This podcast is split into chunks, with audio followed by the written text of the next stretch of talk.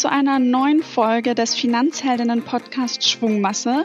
Mein Name ist Katharina und ich sitze, ja, wie soll es anders sein? Wir haben noch Corona-Zeiten in meinem Podcast-Studio sozusagen zu Hause auf dem Fußboden mit Decken um mich herum. Und in der Leitung, da freue ich mich sehr, habe ich Aya Jaff. Hallo Aya, toll, dass du heute da bist. Hallo Katharina, ich freue mich, dass ich dabei sein darf. Ja, ich freue mich total, dass das geklappt hat mit der Aufnahme. Wir haben ja irgendwie so ein bisschen spontan Kontakt gehabt. Wir, kam so ein bisschen über dein Buch, über das wir auch später noch sprechen werden. Aber vorher bin ich jetzt erstmal total neugierig. Aya Jaff, woher kommt der Name oder woher kommst auch du? Also der Name ist arabisch und ich komme aus dem Irak. Ähm, genauer gesagt Slemani, das ist im Norden und ähm, da wurde ich auch geboren. Mit zwei bin ich dann hierher gekommen und ähm, ja, jetzt bin ich in Deutschland. Jetzt bist du in Deutschland. Was machst du aktuell? Wer, wer bist du so ein bisschen? Vielleicht magst du einmal noch mal ganz kurz unsere Hörerin da so ein bisschen abholen. Ja klar, ich darf ähm, stolz verkünden, ich bin nun Autorin eines Buchs, Moneymaker. ähm, und ich bin aber auch ähm, natürlich Speakerin äh, für verschiedene Themen, äh, vor allem aber rund um Tech und Digitalisierung. Das hat den Hintergrund, dass ich ähm, pro programmiert habe, seit ich 15 bin. Und ähm, ja, ich habe mein eigenes Unternehmen gegründet und ähm, bin jetzt auf der Suche auch nach einer neuen Idee und damit verbunden habe ich jetzt auch eine Kolumne gestartet, die heißt Tech for Future, wo ich ähm, so nachhaltige Tech-Ideen ein wenig abklapper und quasi mit Professoren, Wissenschaftlern, Startup-Gründern spreche und so ein bisschen versuche herauszufinden, wie funktioniert Nachhaltigkeit in der Tech-Branche ein super spannendes Thema. Ich habe mir auf jeden Fall schon mal die Kolumne auch notiert. Das ist sicherlich mal spannend, da reinzulesen. Aber wie kommt man mit 15 auf die Idee, ich fange jetzt an mit Programmieren? Was hat dich dazu animiert? Ehrlich gesagt habe ich mir nie gedacht, dass ich jetzt programmieren lernen muss. So, das war jetzt keine Motivation, weil ich irgendwie immer so ein schräges Bild von Programmierern hatte. Ähm, wer, wer auch nicht, um ehrlich zu sein. Ja, die Stereotype sind da. Genau, also ich hatte, ich hatte eigentlich eher einfach nur Ideen für eigene, eigene Apps und, und irgendwie jede Idee, die ich hatte, war wirklich immer nur technische Natur. Das heißt, es war entweder eine Website oder halt wirklich eine App. Und ähm, immer war ich dann halt auf der Suche nach Programmierern, die das halt für mich ähm, programmieren könnten. Und du kannst dir vorstellen, mit 15 ist es ein bisschen schwieriger, jemanden zu finden, der sowas für dich macht. Ähm, und, und für mich kam wirklich der Schockmoment, als mir dann jemand gesagt hat, das kostet 10.000 Euro, um eine App auch wirklich ins Leben, ins Leben zu rufen. Und okay. da habe ich mich dann gefragt, hä, wieso kostet das so viel? Und wieso, um Himmels Willen, können das so wenige Leute, dass ich da irgendwie immer externe anfragen muss? Und wieso gibt es niemanden im Freundeskreis, der das machen kann? Weil in meinem Kopf, ich weiß nicht, dachte ich, dass jeder das irgendwie machen, also jeder müsste doch irgendwo ein bisschen programmieren können, weil wir doch alle Apps auf unserem Handy haben und sie jeden Tag benutzen. Aber das war nicht so und ähm, das war dann wirklich so der Moment, wo ich gedacht habe, hey komm, ich werde es mir jetzt selbst beibringen und ähm, meine eigenen Ideen quasi umsetzen. Magst du verraten, ob du die App-Idee an den Start bringen konntest äh, oder auch später dann, als du die Kenntnisse wirklich ausgeweitet hast? ähm, also ein paar Ideen kann, konnte ich natürlich ähm, so umsetzen. Also zum Beispiel in so einem Börsenplanspiel habe ich halt mit Freunden aufgebaut. Das war dann, es wurde dann jetzt mittlerweile zum größten sozialen Börsenplanspiel Deutschlands. Ist jetzt auch mit der WHU quasi zusammen aufgezogen. Und ähm, ansonsten hatte ich jetzt noch kleinere App-Geschichten, die ich innerhalb von Bootcamps ähm, also so Programmier-, Lernkursen ähm, ja, ins, ins Leben gerufen habe und, und da ging es um allerlei Dinge, also um Security, dann manchmal um Beauty. Ähm, und es ist halt super cool. Also mit Tech kann man halt wirklich alle Branchen so ein bisschen für sich erforschen. Und ähm, ja, es, es hat echt Spaß gemacht klingt auch äh, total spannend, weil es auch so vielseitig klingt und nicht einfach nur so, du sagtest eben gerade auch schon so, es geht auch mal was in Richtung Beauty, also ein Thema, was man halt dann auch, äh, ne, sind wir wieder beim Stereotyp irgendwie eher dann äh, bei Frauen sieht, weil man hat, du hast es ja eben schon angesprochen, wenn ich so an den Techie denke, an den Programmierer, habe ich so ein klassisches Bild. Ähm, du zeigst ganz klar, dass das Bild nicht so sein muss, dass es halt auch anders äh, sein kann. Ähm, und, und das finde ich auch spannend, weil du zeigst es ja auch nach außen, du bist mit deinen Kolumnen Studierenden präsent, du bist mit deinen Social-Media-Kanälen präsent. Und ähm, ich habe auch ähm, in meiner Recherche gelesen, dass du ja auch mit 19 Jahren schon im Silicon Valley warst. Und äh, vielleicht magst du einmal ganz kurz erzählen, wie, wie das dazu kam und was du dort genau auch gemacht hast. Ja, klar, gerne. Also ähm, Silicon Valley war eine total verrückte Geschichte. Ähm, ich war mitten in meinem Informatikstudium und ähm, ich war so ein bisschen, ich weiß nicht, ähm, unmotiviert, glaube ich, ist das Wort, weil ich irgendwie gedacht habe, ist das jetzt wirklich das, was ein Programmierer macht? Weil dann finde ich das langweilig. Und ähm, also ich habe ja vorher quasi schon programmiert und das aber auf eigene Faust. Dann habe ich in einem Informatikstudium begonnen und ich dachte mir so, boah, wenn das so ist, dann will ich das nicht. Und bevor ich das aber abbreche, will ich aber nach Silicon Valley, weil da die ganz großen Tech-Unternehmen sind. Und ich, ich, ich frage diese Leute mal und schaue mir ihren, ihren Joballtag an und schaue mir an, wie leben Programmierer und, und wäre es wirklich so schlimm, wenn ich vielleicht das Studium auch abbrechen würde? und ähm, ich habe äh, witzigerweise auf Facebook, ja, damals war ich noch auf Facebook, so eine Seitenleiste und Werbung natürlich gehabt, so wie jeder andere auch. Und da kam dann so eine Werbung von, willst du in Silicon Valley for free, um dein eigenes Unternehmen zu gründen? Und ich so, äh, okay, komm, da klickt man mal drauf. ich war 18 und ich dachte mir so, okay, komm, du kannst nicht mehr verlieren, als irgendwie, du klickst da mal drauf, schaust dir das mal an.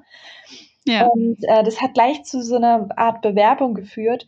Ähm, ich fand das echt viel, es ist zu gut, um wahr zu sein, fast schon. Und es ging sieben Wochen quasi das Programm und ähm, mir wurde halt angeboten, dass ich mich dafür bewerbe, weil ich ja Programmiererin bin, also quasi eine Woman in Tech und ähm, ich bessere Chancen hätte auf dieses Stipendium, dass ich dann halt wirklich auch ähm, da drüben ähm, wirklich for free bleiben kann. Und ich so, okay, cool.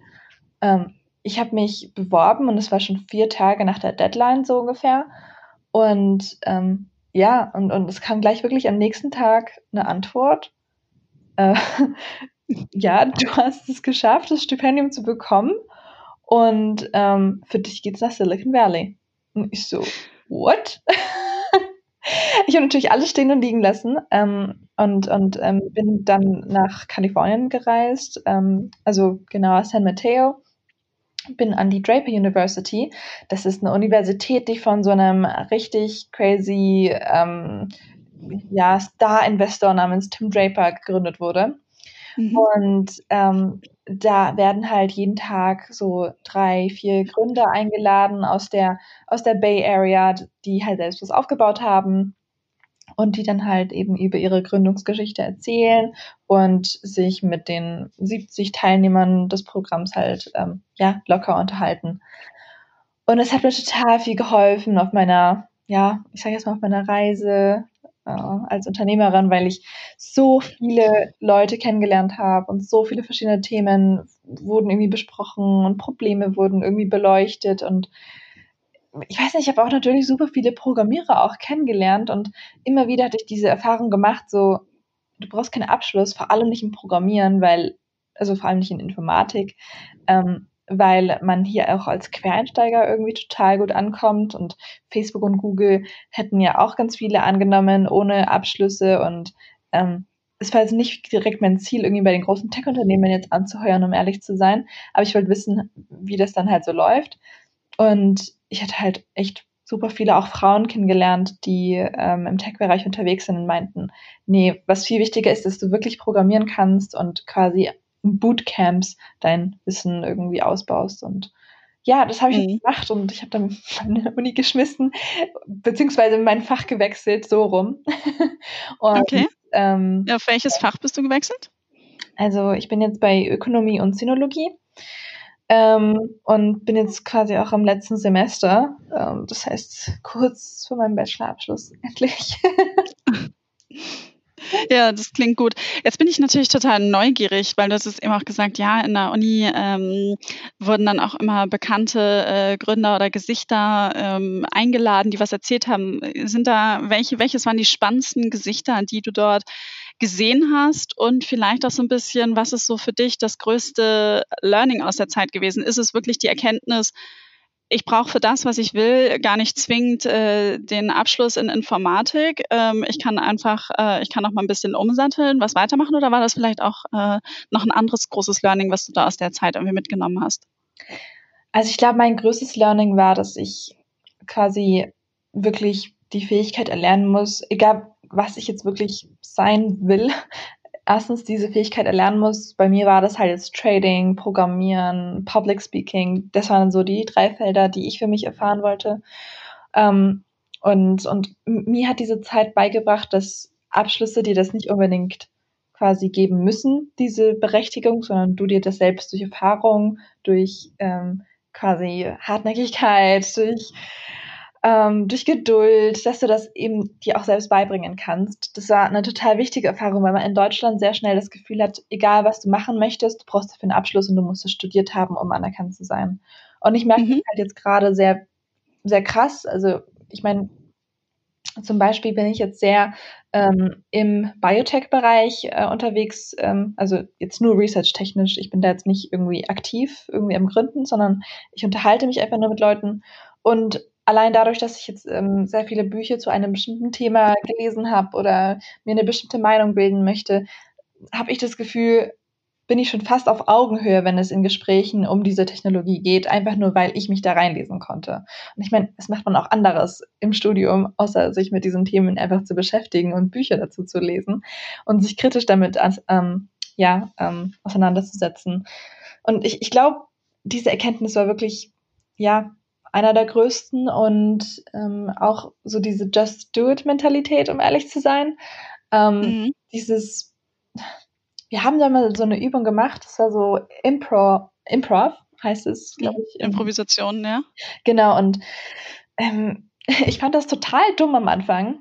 Aber es, es ging wirklich darum, dass die Teilnehmer ähm, locker werden sollten und ähm, wir haben uns dann halt im Kreis aufgestellt und es ging darum, dass jemand eine Sache macht und der andere sollte dann nahtlos quasi einfach darauf reagieren und dieses Theaterspiel äh, weiterführen. Und ähm, der, der, der Leiter meinte, egal was kommt, egal was vorgeschlagen wird, was dein vorheriger Speaker quasi sagt, du sagst immer yes and. Und ich so, okay der, ein Beispiel, der Speaker davor meinte, ich bin ein Elefant und ähm, ich würde gerne eine Party veranstalten. Und ich nur, yes, and we're gonna invite a lot of um, elephants um, from your kindergarten to this party and it's gonna be great. halt so, ich, ich fand das so dumm, das zu sagen, aber dieses Yes and, das mal für ein, zwei Tage wirklich so durchzuspielen, hat mir geholfen, endlich diese, diese, dieses, diesen Stock im Arsch, sage ich jetzt mal, rauszuholen und zu sagen, ey, Alter, ich werde mich jetzt auf alles einfach mal einlassen, weil es kam so tolle Sachen am Ende raus und ich war so viel freier im Denken und ich hatte das Gefühl, die Welt ist so viel netter, wenn jemand erstmal sagt, ja, und du kannst das und das noch hm. machen. Und ja, mach es einfach so ungefähr. Ja, definitiv. Äh, und äh, die Welt ist doch noch ein Ticken schöner, wenn man sie sich mit vielen bunten Elefanten dann auch vorstellt. Ähm, und du hast ja auch wirklich schon früh ganz viel Motivation mit reingebracht und hast ja auch schon selbst gegründet. Vielleicht magst du noch mal ähm, dazu ein bisschen erzählen, wann du genau gegründet hast, was du gegründet hast und äh, ja, was das ein bisschen hintersteckt. Ja klar, also vor zwei Jahren habe ich die Co-Design Factory mitgegründet mit äh, drei anderen Gründern und ähm, ich habe die äh, Leute quasi schon durch ein anderes ähm, Projekt gekannt, durch Startup Teens. Das ist eine NGO, die Jugendlichen beibringt, ähm, sich selbst quasi selbstständig zu machen. Und ja, genau. Ich habe auch gerade, äh, war auch Diana zur Löwen bei uns im Podcast vor ein paar Wochen. Also da haben wir auch ganz kurz über Startup-Teams gesprochen. Ich glaube, sie war auch bei dem Projekt bei euch mit an Bord, richtig? Ja, genau. Sie war auch Mitgründerin. Ah. Und ähm, Co-Design Factory war eine echt verrückte Idee, sage ich jetzt mal. und ähm, das war einfach vor zwei Jahren, glaube ich. Ähm, wir haben uns dann halt zusammen hingesetzt und ähm, haben dann zu viert quasi überlegt, ähm, wie wir wirklich unsere einzelnen Qualitäten mit einbringen können. Und ähm, Diana hat ja eine, ein super krass ein krasses Following in der Social Media Szene und kennt da viele Leute. Äh, bei mir war das in der Tech-Szene so. Bei den zwei anderen Gründern war das vor, vor allem im Eventbereich und ähm, quasi Mittelstand total ähm, krass verankert, also deren Kontakte. Und wir haben uns gedacht, wir machen einfach so ein äh, Beraterpool auf, wo die Leute, die wir halt äh, so cooles kennengelernt haben, wo wir sie einfach weitervermitteln als äh, nebenberufliche Berater. Mhm. Und ähm, das hat ähm, eine Weile lang echt gut geklappt, bis die Leute nur noch angefragt haben, dass man diese Leute als Speaker quasi ins Unternehmen mit reinnimmt. Und ähm, das war natürlich dann für mich so ein, so ein, so ein Zeichen von, ey, dieser Service, den wir so anbieten, der würde viel besser ankommen, wenn wir einfach so ein Speaker-Service wären, anstatt so ein mhm. Berater-Service. Und das war dann auch der Moment, wo wir dann alle gesagt haben, okay, komm, wir sind ein Startup, wir können uns ja verhindern, das ist ja nicht so schlimm. Ähm, nur seid ihr dann alle noch mit an Bord. Und das war auch für mich dann der Moment, wo ich gesagt habe, hey, ich finde die Idee toll und ihr solltet euch auch also wir sollten uns insgesamt anders ausrichten und ich helfe euch dabei. Das Ganze heißt jetzt Disrupting Minds und ist eine Speaker-Agentur, aber eine Speaker-Agentur ist für mich per se jetzt nicht so spannend zu leiten. Ähm, aber wir sind alle, also ich, zwei sind ausgestiegen, sag ich mal, Diana und ich sind ausgestiegen. Ähm, weil wir uns gedacht haben, wir sind einfach besser als Speaker, quasi die buchbar sind, als die, die mhm. das Ganze aufbauen und führen. Und ähm, ja, also Diana und ich sind uns alle auch noch gut in Kontakt und, und ähm, ich kriege immer noch so ähm, quasi, also wenn jetzt nicht Corona-Zeit wäre, ja. würde ich jetzt natürlich auch Vorträge über, über diese Website bekommen. Und ähm, das war meine Gründererfahrung. Also äh, ja, ein Auf und so Pivots, wie man sie kennt. Ja, sehr, sehr spannend. Habt ihr euch auch in der, ja, vielleicht auch in der Ursprungsidee, als ihr noch gesagt habt, ihr wollt eher so ein bisschen auch Berater vermitteln, vielleicht auch ein bisschen vorgenommen, ähm, Frauen äh, da speziell sichtbarer zu machen oder war dieses Gender-Thema da überhaupt kein Thema? Dieses Gender-Thema war überhaupt kein Thema, weil wir ja schon, also drei von vier im Gründerteam waren ja Frauen. Und wir kannten irgendwie auch ich weiß nicht, im Pool war das auf jeden Fall 50-50 bei uns. Daran okay. kann ich mich erinnern. Wir hatten das, also wir hatten kein besonderes Augenmerk darauf, aber es hat sich einfach so ergeben. Ähm, und aber natürlich dann in den Themen, die angefragt wurden, also zum Beispiel jetzt auch bei mir, da ging es dann sehr oft um HR-Themen. Das heißt, wie könnte ich dann im, zum Beispiel als Tech-Unternehmen, wie könnte ich mehr Programmiererinnen ansprechen für mein, äh, für, für diese Jobausschreibung, die ich hier habe, ähm, könnt ihr mir da helfen? Also mhm. das waren schon auch Themen, die einen Fokus auf Frauen hatten, aber jetzt irgendwie, ich hatte das jetzt nicht irgendwie als äh, auf die Fahne geschrieben. Ja, weil die Frage, die lag mir vorhin schon so ein bisschen auf der Zunge. Ich wollte dich fragen, wie viele ähm, Frauen oder wie dann so der Frauenanteil in deinem Programmierstudium in Nürnberg ähm, studiert, hast du ja, glaube ich, studiert, wenn ich da richtig äh, ja, genau. gelesen habe. Äh, wie da denn so der Anteil war, weil im Silicon Valley hast du ja gesagt, da waren auch viele Frauen, also da war es auch, waren es auch mehr Frauen dabei. Ja. Wie war dann hier so die Erfahrung äh, in Deutschland? Ähm, verschieden. Also ich muss sagen, ich habe ja am Anfang Programmierclubs gegründet, so in den ersten fünf Jahren, als ich Programmieren gelernt habe, weil ich mir dachte, ich will das nicht alleine machen auf eigene Faust, weil das weniger Spaß macht. Ja, cool. Ähm, der Moment, wo ich auf Leute zugegangen bin, das war auch der Moment, wo der Frauenanteil ehrlich gesagt bei 70 Prozent war in den Clubs. Ähm, es wurde dann schon ein bisschen weniger, als ich dann im Studium wirklich angekommen bin, da waren wir nur noch ähm, fünf Mädels und es waren über was 250 Jungs. Ähm, das, das ist dann nochmal ganz anders, aber es, es kommt, glaube ich, auch die Programmiersprache auch an, die man dann lernt. Also ich habe dann neben dem Studium ein anderes, ähm, eine andere Sprache auch erlernt, die Ruby heißt. Ähm, mhm. Genauer gesagt habe ich Ruby on Rails ähm, quasi, habe ich mich da reingebuchst und das ist eine Community, wo auf fast jeder Konferenz von denen so ein 50-50 Frauenanteil ist und ähm, das ist natürlich so cool gewesen, dass ich mir dachte, ey, bei der Sprache bleibe ich und da werde ich tiefer reingehen. Ähm, das heißt, es ist wirklich unterschiedlich. Also in der Uni wirst du nicht so viele Frauen finden, aber im Freelancer-Bereich, in bestimmten Programmiersprachen ist es dann wieder total ausgeglichen.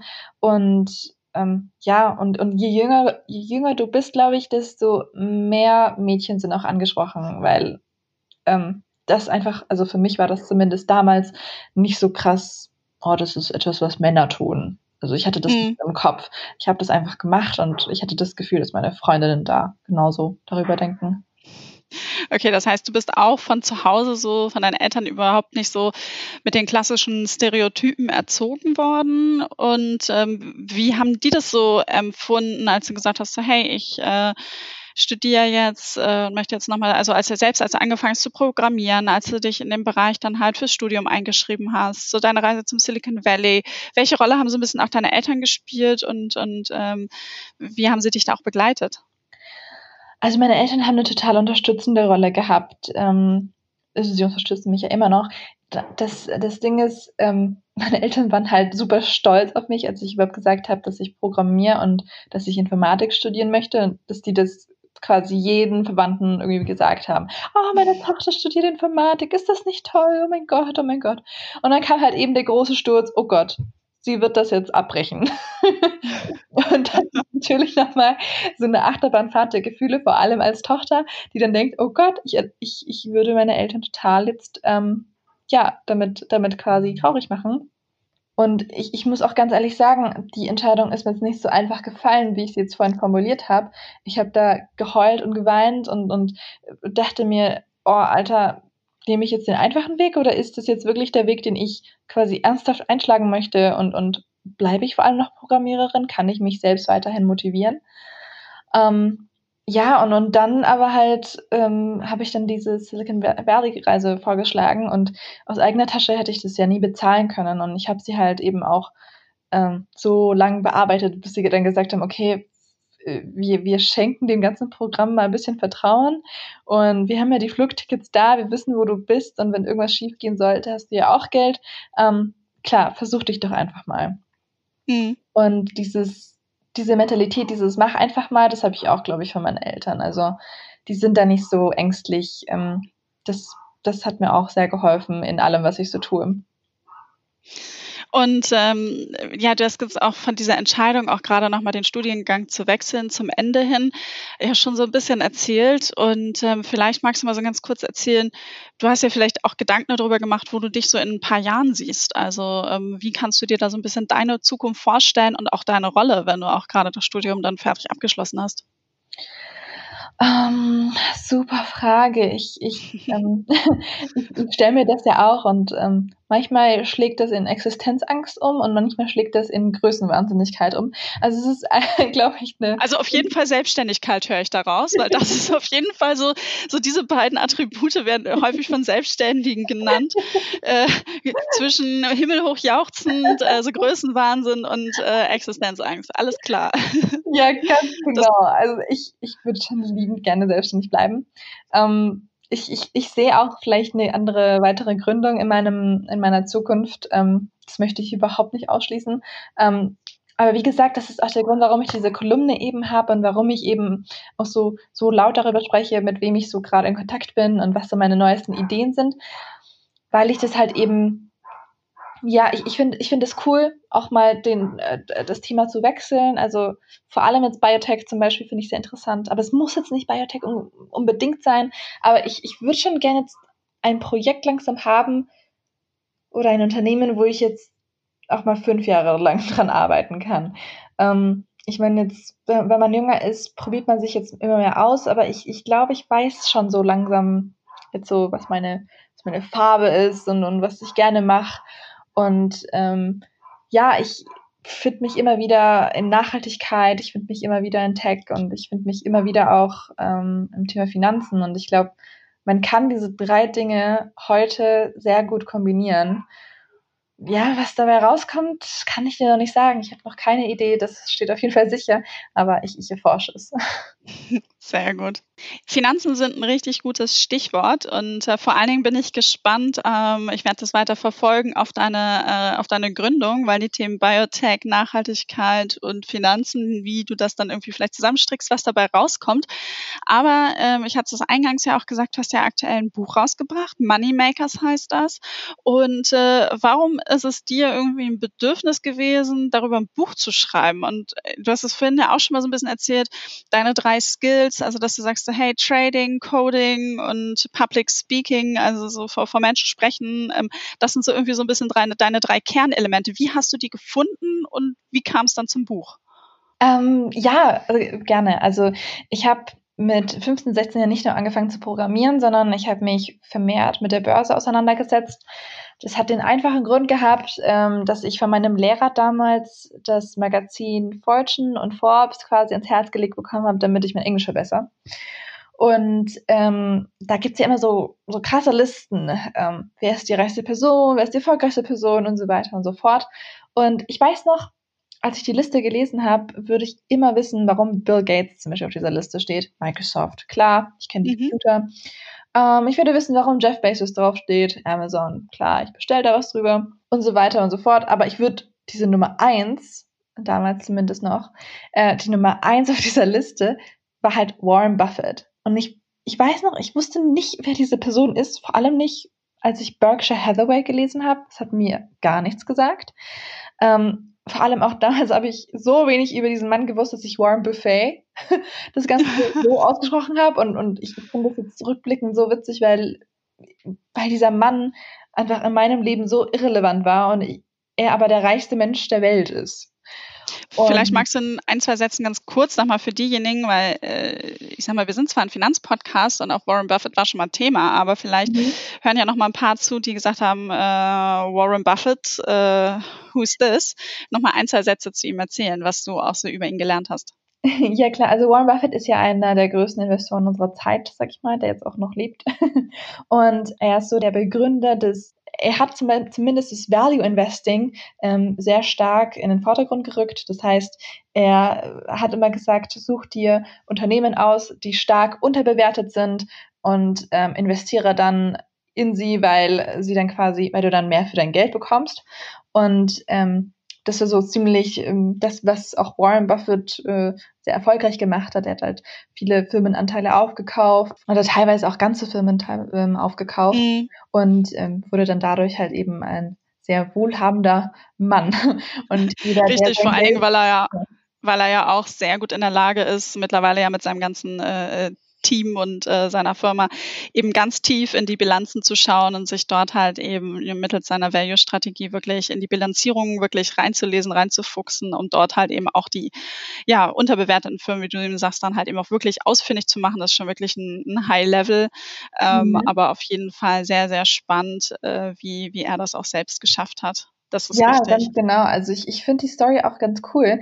Ähm, das ist halt auch so, ich weiß nicht, ob ich das jetzt so self-made nennen kann, aber ich, ich, ich würde es jetzt spontan self-made nennen, weil er halt ähm, sehr früh ähm, sehr ehrgeizig quasi schon und sehr aggressiv mit seiner Methode da vorangeschreitet ist und, und das quasi auch nie geändert oder in Frage gestellt hat. Zumindest sehe ich das nicht. Ich meine, warum auch, wenn es erfolgreich ist und es klappt. Hm, das stimmt. Naja, auf jeden Fall ähm, habe ich mich dann gefragt, was er macht und, und bin dann eben genau auf das gestoßen und ähm, dachte mir, ey, das klingt voll cool, weil ich Investment davon habe ich keine Ahnung. Und das war aber auch um die Zeit rum, wo der Film Wolf of Wall Street eben rauskam. Mhm. Und ich dann halt eben auch dieses Bild des Investors mitbekommen habe, die Leonardo DiCaprio da verkörpert. Die des Arschlochs, die desjenigen, der für die Finanzkrise zuständig ist, weil er Menschen um, ihr, um sein Geld bringt. Ähm, dieses Daytradings, dieses, ich weiß nicht, dieses männlich, weiß und reich die Gier vielleicht auch, eine große Gier. Genau, das waren alles so negative Bilder und ich weiß noch, was das in meinem Freundeskreis ausgelöst hat. Alle Leute, die das irgendwie cool fanden, diesen Film und ich weiß nicht, Leonardo DiCaprio wirklich als dann als Hintergrundbild oder besser gesagt den Jordan Belfort, den er ja verkörpert, als Hintergrundbild irgendwie auf ihrem Handy eingespeichert hatten. Ich dachte mir so, what the fuck is wrong with you? So, warum ist diese Person dein Vorbild? Ähm, da muss irgendwas richtig falsch gelaufen sein. Und das war mein großes Problem mich hat es aggressiv gemacht, dass diese Leute in der Finanzbranche so stark gefeiert wurden für genau diese, ja, dieses Backstabbing, ich weiß nicht, dieses richtig, diese, diese böse boah, wie nenne ich das jetzt? Dieses Runtermachen von anderen Leuten auch genau. oder andere auch auszunutzen vielleicht. Also das ja, fand genau. ich auf jeden Fall äh, sozusagen auf dem äh, Rücken der anderen, also auf den äh, sozusagen ja, äh, seinen eigenen Reichtum aufbauen und den natürlich bis zum Exzessiven, das wird ja natürlich im Film so intensiv gezeigt, dann auch ausleben. Also ich kann mich auch noch sehr, sehr gut an den Film erinnern. es ist äh, ja, ich mein, spannend gewesen und man ist von einer Ungläubigkeit irgendwie in die nächste gekommen und hat mhm. gesagt, das kann, das kann doch alles gar nicht so, so angehen. Genau. Ja. Und das hat mich dann motiviert, dass ich mich dann wirklich mehr in diese Themen reinfuchse. Ich habe Warren Buffett gesehen und wie viel er quasi spendet und wie besonnen er, glaube ich mal, kann man das auch nennen, ähm, der er da investiert und wie langfristig er denkt, versus das, was dann ähm, quasi in dem Film passiert. Und ich so, ich, ich will wissen, ob das jetzt wirklich so ist. Und je mehr ich mich in diesem Thema dann rein, ähm, ja, gefunden habe, ähm, desto mehr habe ich bemerkt, ähm, wie wichtig Börse an sich ist für unser tägliches Leben und, und wie, was für eine starke Rolle sie einfach einnimmt in der Weltwirtschaft und ähm, das überhaupt, dass es die Grundlage ist für so viele Unternehmen, die mich tagtäglich irgendwie auf den im, im normalen Tag äh, begleiten. Ähm, und ich dachte mir so, nur durch die Wall Street konnte man erst so viele Marken und so viele Dinge, die ich kenne und nutze, so groß denken. Und ich glaube, das darf man nicht einfach so, ich weiß nicht, darf man doch nicht einfach so als böse ansehen auf, auf ja, ja, es ist natürlich immer die Frage, welche Strategie steckt dahinter. Und äh, ich sag mal, es sind natürlich hier zwei, zwei ähm, Beispiele, die dann in die jeweilige, in Anführungszeichen, Extreme auch gehen, gerade dadurch, dass Warren Buffett natürlich mit den Jahren, wo er auch immer reicher wurde und durch seine Freundschaft zu Bill und Melinda Gates halt eben auch der Foundation halt einen Riesenteil seines Vermögens gespendet hat. Und da sieht man halt, wie viel man da auch eben entsprechend Gutes mit äh, tun kann. Jetzt ist es natürlich so, dass äh, viele von uns den Status von Warren Buffett, wenn wir mal ehrlich sind, nicht mehr erreichen werden, zumindest auch sein Kontostand auch nicht. Mhm. Aber halt eben der Gedanke, was du auch sagst zu dieses Thema, ich investiere langfristig, ich denke langfristig und stelle mich da halt eben solide auf, ist dann halt doch gerade, gerade für uns Frauen halt eben auch super, super wichtig, um halt später einen Ausgleich zu haben und äh, um unsere Rentenlücke zu schließen oder halt eben auch einen Ticken nochmal besser leben zu können. Und das ist ja so das, wofür auch wir mal als Finanzhelden ganz stark appellieren, so denk langfristig und ähm, mhm. diese, diese Idee vom schnellen Geld, was natürlich dann in dem Film, wo Wall Street halt super stark ist, ja, das äh, ist nicht das, was irgendwie langfristig, also wo wir glauben, dass, dass es das Allerwichtigste ist. Wenn man halt Geld mal übrig hat, kann man sicherlich auch mal ähm, in spekulativere Produkte investieren, aber ähm, das ist auf jeden Fall auch nicht das, was wir mit Finanzhelden immer wieder wieder predigen. Aber das führt ja. mich auch so ein bisschen so zur nächsten ähm, Frage, ja. die mich interessiert. Wie legst du selber denn so ein bisschen dein Geld an? Ja, ich bin so dankbar, dass du das gerade auch so zusammengefasst hast und äh, dankbar auch, dass es euch gibt, ähm, äh, weil es wirklich mir auch am Herzen liegt, dass man quasi zeigt, hey, ähm, erstens, Finanzen können Spaß machen und zweitens, es muss nicht dieses Daytrading sein, dass man ständig seine Aktienkurse checkt. Ähm, so wie ich jetzt investiere, ähm, es ist wirklich komplett langfristig. Also ich, ich investiere in ETFs, sehr selten in einzelne Aktien, beziehungsweise ich investiere nur in einzelne Aktien, wenn ich wirklich todsicher bin, dass sich da irgendwie was krasses entwickeln wird und ich das jetzt mitnehmen kann. Einfach weil ich das so ein bisschen kommen sehe. Ähm, das ist wirklich der einzige Moment für mich, das, wo ich sage, okay, komm, da nehme ich jetzt echt, das, echt mein eigenes Geld und investiere über Trade Republic irgendwie in einzelne Aktien. Ähm, ansonsten habe ich halt ETFs und, und da schaue ich mir jetzt auch ein paar Sachen an. Also ich meine, ich habe jetzt schon seit jeher in den DAX investiert, normal. Also sehr stabile ähm, Werte genommen. Blue Chips nennt man die ja auch, ähm, die, die, die größten quasi Unternehmen in Deutschland, die jetzt nicht so schnell pleite gehen können. Ähm, das war für mich meine Anlagestrategie, weil ich auch vom Bankberater vor die Entscheidung gestellt wurde, willst du das in ein Sparbuch einzahlen oder möchtest du das quasi in Unternehmensanteile irgendwie investieren? Und ähm, er hat mir dann halt gezeigt, dass je länger ich dabei bin, desto sicherer ist es, dass ich ähm, quasi wirklich im Plus rauskomme. Mhm. Das werde ich nie vergessen, weil ich habe das, ich habe noch nie irgendwo eine andere Information gelesen. Also wirklich, wenn du jung bist und die Zeit auf deiner Seite ist und du nicht nach zwei Jahren aussteigst, dann ist die Wahrscheinlichkeit auch mit Krise sogar ähm, noch sehr viel höher, dass du im Plus rauskommst als im Minus. Und das hat mich dann wirklich dazu gebracht, dass ich gesagt habe, okay, kein Sparbuch, sondern ein ETF-Sparplan. Und das ist, wie ich investiere und was ich den Leuten halt sage, ähm, wie ich es mache. Aber ja, ich meine, das Buch Moneymakers ist auch wirklich für die Leute, die, die jetzt in dieser Krisenzeit auf mich zukommen und sagen, soll ich jetzt investieren lernen? Soll ich mich mit Börse befassen? Weil ich meine, ich habe gehört, die Kurse sind jetzt total abgestürzt. und ich meine, ich bin ja dankbar für dieses Interesse, dass es jetzt überhaupt gibt. Ähm, und dass das durch diese Krise quasi hervorgerufen wurde. Aber es ist halt eben auch nicht etwas, das man jetzt, finde ich, leichtfertig einfach so entscheiden soll, sondern man mhm. braucht halt ähm, wirklich ein bisschen Hintergrundinfos. Man muss ein bisschen dieses Finanzkauderwelsch verstehen, bevor man ähm, ja sich da auch wirklich an einen ETF traut. Ich meine, überhaupt mal zu klären, was ist ein ETF? Hey, ne, was, was, hm. was ist man denn da? Und ist investieren genau das, was ich mir eben vorstelle über die ganzen Filme und Co. Oder muss ich reich sein, um investieren zu können? Das sind alles so Fragen, die ich auch im Buch ähm, versuche zu beleuchten. Vor allem geht es mir aber auch darum, dass man halt eben nicht an Jordan Belfort denkt, diese bösen Investoren, sondern ähm, immer wieder gute Beispiele hat und auch vor allem realistische Beispiele. Also ich ja. habe neben diesen Börsen, ähm, neben diesen Börsengurus André Costolani oder ich weiß nicht Adam Smith, die dann halt eben die Wirtschaft noch mal von Grund auf erklären, habe ich jetzt auch zum Beispiel so eine Cornelia Eitlot mit einbezogen, die halt, ähm, ich weiß nicht, wahrscheinlich erst ein paar tausend ähm, in Aktien investiert hat überhaupt und ähm, die halt Mutter ist und die sich selbst leidenschaftlich gerne mit Börse irgendwie auseinandersetzt. Ähm, so jemanden habe ich mit drin reingenommen oder auch, ich weiß nicht, so eine Kylie Jenner, die man halt eben gar nicht in diesem Finanzkontext kennt, sondern eher, ich weiß nicht, in, in der von ihren Lipgloss.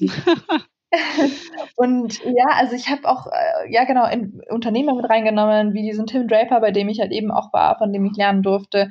Ähm, es ist wirklich ein bunter Mix, weil ich der Ansicht bin, dass Börse in allem steckt und dass alles auch die Börse beeinflusst. Und ähm, ja, ich, ich glaube, da kann jeder mitmischen und da soll auch jeder mitmischen, weil es wichtig ist, dass äh, sich vor Augen zu führen, ja, dass man, dass das auch quasi ein Weg ist, Geld zu verdienen und, und sein Geld anzulegen. Hm. Das sind jetzt so ähm, viele, also viele unterschiedliche Personen. Sind das alles so ein bisschen ein Stück weit für dich auch Vorbilder oder Menschen, wo du sagst, hey, daran kann ich mich orientieren, deshalb gebe ich das auch so ein bisschen weiter und teile das? Und ähm, hast du das auch getan, weil du glaubst, dass Vorbilder so ein bisschen zur Orientierung auch wichtig sind? Ähm, ich kann nicht sagen, dass Kylie Jenner mein Vorbild ist. oder Adam Smith oder André Costolani. Aber ich kann sagen, dass mich diese Menschen in meinem Investmentverhalten beeinflussen. Und ich habe all diese Einflussfaktoren, die mich persönlich wirklich äh, irgendwo tangieren als Mensch, habe ich mit reingenommen.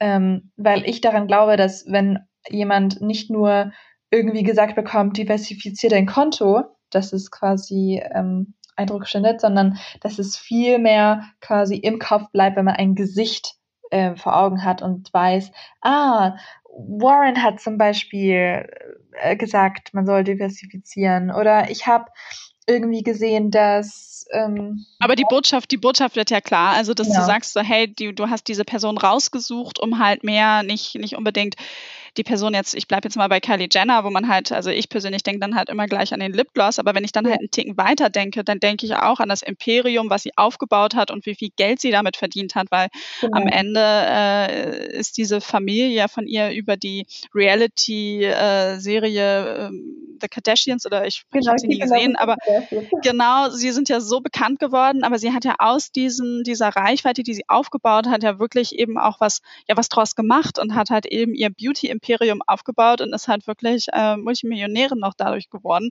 Genau. Und das ist genau. natürlich dann wiederum irgendwo beeindruckend, dass man halt sagt, so, hey, ne, sie hat das draus gemacht und wie sie es dann gemacht hat und dann finde ich es auch spannend, dass du halt eben dir gerade von den unterschiedlichsten Persönlichkeiten auch die unterschiedlichsten Punkte raussuchst und dann eben in deinem Buch vorstellst und so, dass man sich dann halt, ja, da ist dann irgendwie, ja, für jeden irgendwie was mit dabei, dass man sagen kann, hey, also viele sagen jetzt sicherlich so, boah, das interessiert mich gar nicht oder ist so gar nicht mein Ding, wäre kein Antrieb, aber dann ist es eine andere Geschichte, vielleicht die eher vom Tim Draper, ähm, die du da beschreibst und äh, das finde ich halt auch so, ja, äh, so schön nahbar und interessant und wir versuchen es ja auch bei der Initiative Finanzhelden immer wieder spannende Frauen vorzustellen und ähm, mhm. ja auch immer hier wieder im Podcast darüber zu sprechen, um halt auch mal so ein bisschen so diese Denkanstöße zu geben und äh, dass immer so eine Kleinigkeit hängen bleibt, so dass man halt einen Schritt Schritt weiterkommt. Das mhm. ähm, finde ich immer total gut. Hast du denn persönlich irgendwie so ein, ein, großes Vorbild oder sagst du da auch, bist du eher, bist du gar nicht so der Vorbildmensch? Ähm, ich, ich war damals sehr starker Vorbildmensch. Ich weiß nicht, in meinen sehr jungen Jahren war es sicherlich Steve Jobs. Dann äh, irgendwie ist es abgeflaut. Dann war es eine kurze Zeit Mark Zuckerberg. Es waren so die typischen Tech, äh, Tech-Vorbilder, äh, sage ich jetzt mal. Ähm, aber mittlerweile, ich, ich weiß nicht, also Bill und Melinda Gates haben sich echt gut gehalten auf meiner Liste von Vorbildern. Ähm, jetzt nicht so richtig, was ihr Vermögen angeht, sondern wie sie es eher angehen. Ähm, ich mag's, dass sie ihre, ihre Ziele und, und ihre Interessen so gut kommunizieren können. Ich mag's, dass sie mitreißen können. Ich mag's, dass sie sich für äh, diese Themen wie Nachhaltigkeit, äh, Global Poverty, äh, Global Health, dass sie sich für diese Themen eben auch ähm, so stark einsetzen. Das gefällt mir. Ähm, vor allem auch ihre Herangehensweise, dass sie halt eben nicht alles selbst machen, sondern mit vielen Partnern eben zusammen das Ganze stemmen.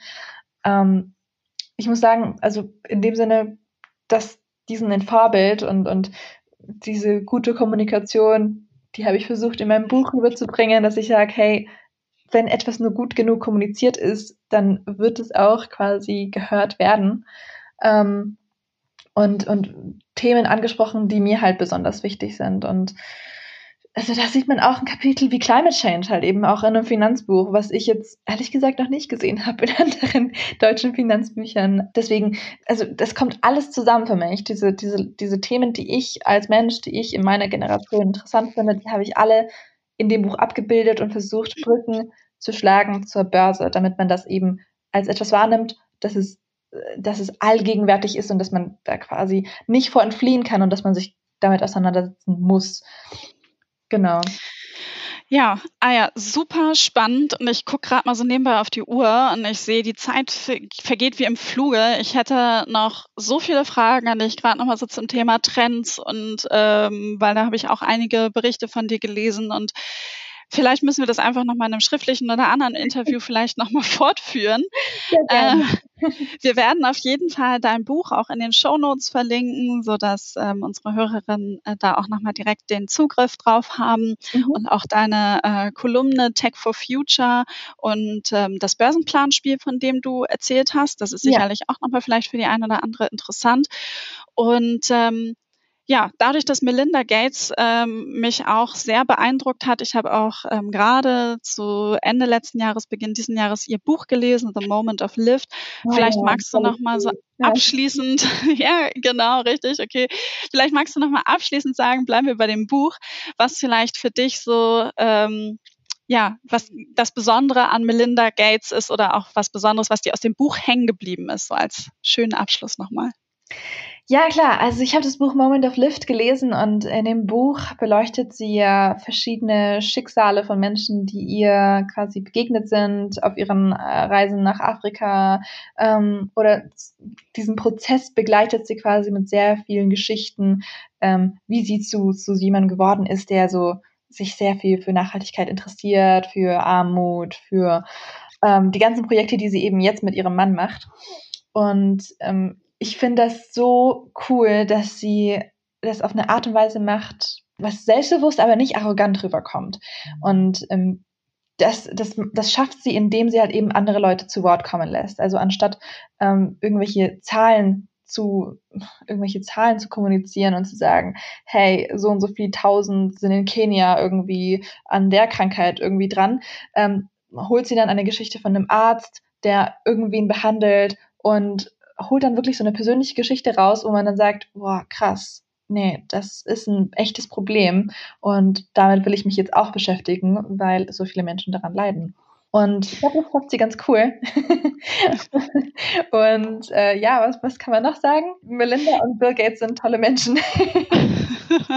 ich finde, man kann auch sagen, dass es auch auf jeden Fall ähm, ein, ein, absoluter Lesetipp ist. Ähm, ich finde, das Buch das kann man auch sehr gut. Ich habe es kapitelweise gelesen, weil doch manche Kapitel und Themen, die sie da anspricht, einen so nachdenklich machen und ja. auch so ein bisschen einen über die Welt nachdenken lassen, über das persönliche Handeln und mich auch manchmal so ein bisschen beeinflusst haben, was ich so in meinem kleinen Kosmos, ähm, ja, auch welchen Einfluss ich da habe. Und ähm, deshalb fand ich das Buch relativ spannend und ähm, ja, mit diesen Gedanken und mit diesen Worten, Aya, vielen, vielen lieben Dank für das tolle Gespräch. Es hat mir sehr viel Spaß gemacht. Ähm, ich habe viele neue Dinge erfahren und ähm, vor allen Dingen größtes Learning. Äh, wir müssen uns nochmal unterhalten irgendwann. ich würde mich sehr freuen. Vielen Dank auch für das nette Gespräch und ähm, ja, auch, dass mehr Frauen irgendwie in Finanzen aktiv sind. Auf jeden Fall. Ich wünsche dir noch einen schönen Tag. Ciao. Ja, ciao.